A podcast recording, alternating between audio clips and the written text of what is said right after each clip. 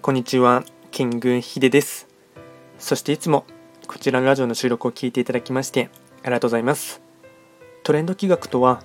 トレンドと気学を掛け合わせました造語でありまして、主には旧世気学とトレンド、流行、社会情勢なんかを交えながら、毎月定期的にですね、運勢なんかについて簡単にお話をしております。で、今回ですね、やっていきたいテーマといたしましては、2023年11月の五黄土星の運勢を簡単に紹介していきたいと思います。ただし11月と言いましても、気学の場合暦は旧暦で見ていきますので、具体的な日数で言いますと11月8日から12月6日までを指しますので、よろしくお願いいたします。それでは早速ですね、五黄土星の全体運ですね。全体運に関しましては、星5段階中星は2つになります。五黄土星の方は本来時刻土星の本石地であります南西の場所に巡っていきますので、方位学の作用といたしましては南西とか、あとはこの場所は物事をですね、焦らないとか、着実にやっていく、あとはだらけないっていうことがですね、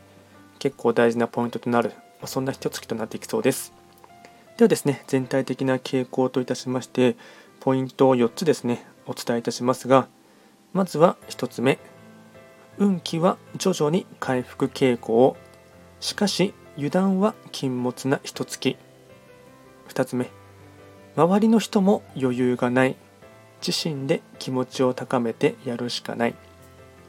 3つ目、人間関係でトラブルが起こるかも、すぐに謝る。4つ目、疲労が顔に出やすい、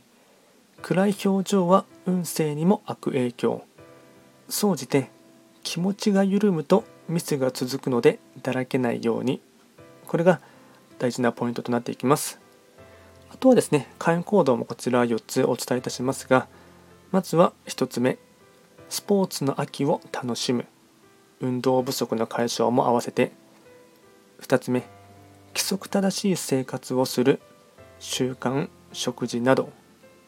3つ目、飲酒の習慣がある人は飲みすぎに注意、特にアルコール依存症と糖尿病。続いて4つ目、魚釣り、水族館に行く、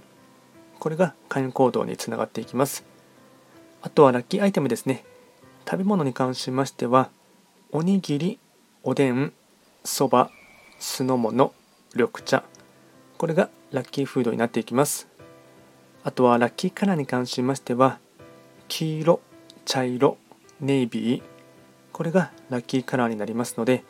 うまくこういったアイテムなどを活用していただきまして、ご自身のパワーチャージとしてもですね、あとはリズム感だったり生活のリズムを整えるということにもですね、使っていただければなと思います。で、こちらですね、より詳しい内容のものに関しましては YouTube ですでに動画をアップロードしておりますので、そちらも合わせて見ていただきますと参考になると思います。あとですね、こちらのラジオでは随時質問とか、あとはリクエスト等は受付しておりますので、何かありましたらお気軽にレター等で送っていただければなと思います。それでは簡単にですね、2023年11月五黄土星の運勢をお伝えいたしました。最後まで聞いていただきましてありがとうございました。